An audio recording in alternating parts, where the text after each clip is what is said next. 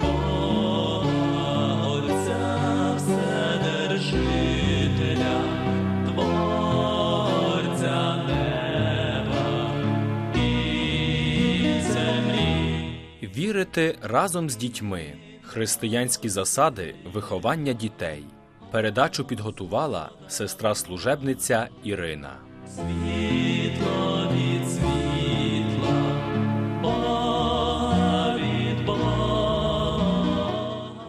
Минулого разу ми запропонували вашій увазі першу частину виступу святої пам'яті професора Володимира Яніва, видатного вченого, довголітнього ректора Українського вільного університету в Мюнхені, поета і письменника, який своєю діяльністю відзначив цілу епоху українського мовознавства, про релігійне виховання під потрібним кутом зору. Чому релігійне виховання? Хто має виховувати та як має виховувати? Отже, перше питання.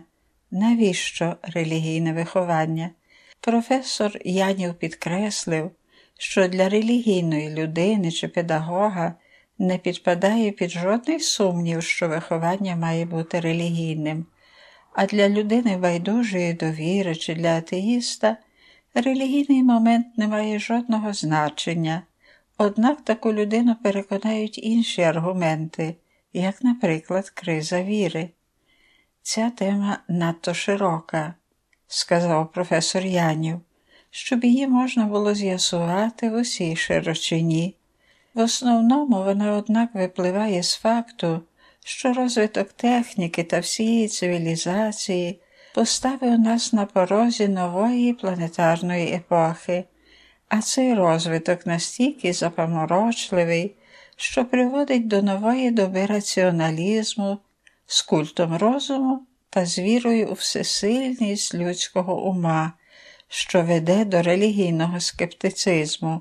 Щоправда, молоде покоління ще інстинктивно намагається зберегти віру в Бога, наперекір атеїстичним раціоналістам нашого віку, але при цьому одночасно дедалі більше спрямовує погляд на дочасне, дедалі більше віддаляючись від вічного.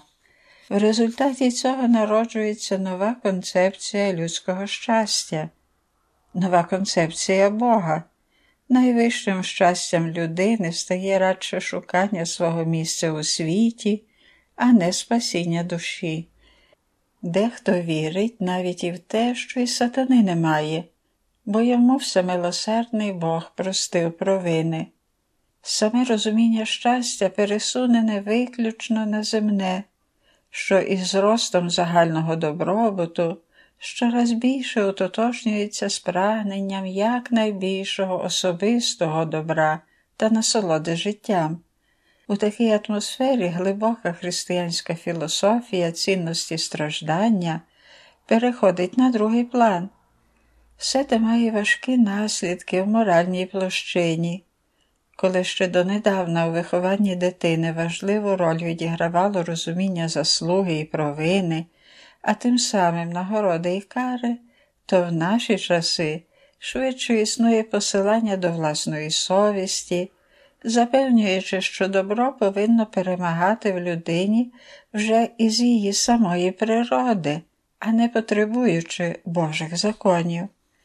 Не маючи змоги аналізувати об'єктивну цінність чи виправданість такого надто оптимістичного ставлення, однак, беручи до уваги наявні факти, треба підкреслити необхідність збудження совісті в дитині, її спонукання до активного пошуку, отже, слід наголосити на необхідності релігійного виховання адже тільки воно може дати дитині відповідне спрямування до чогось вищого, чогось такого, що переходить земну дійсність та прив'язання до туземного, спрямування до розуміння існування релігійних проблем. Саме в площині моралі, суто релігійний напрямок виховання поєднується із загальнолюдським. Усування будь-якого страждання з центру християнського розуміння світу веде до дедалі більшого самолюбства, егоцентризму, байдужості та шукання тільки власної вигоди.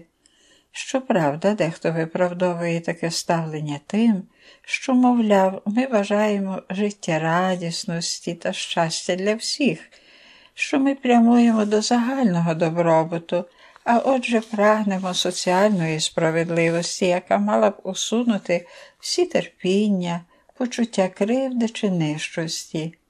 Але таке твердження сповнене утопією і може привести до швидкого розчарування молодого покоління.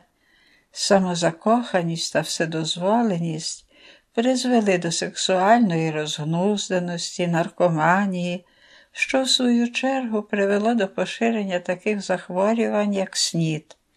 Без підтримки релігії соціологам та педагогам прямо таки неможливо протиставитись отим сучасним пошистям, які небезпечніші для людства від середньовічної чуми.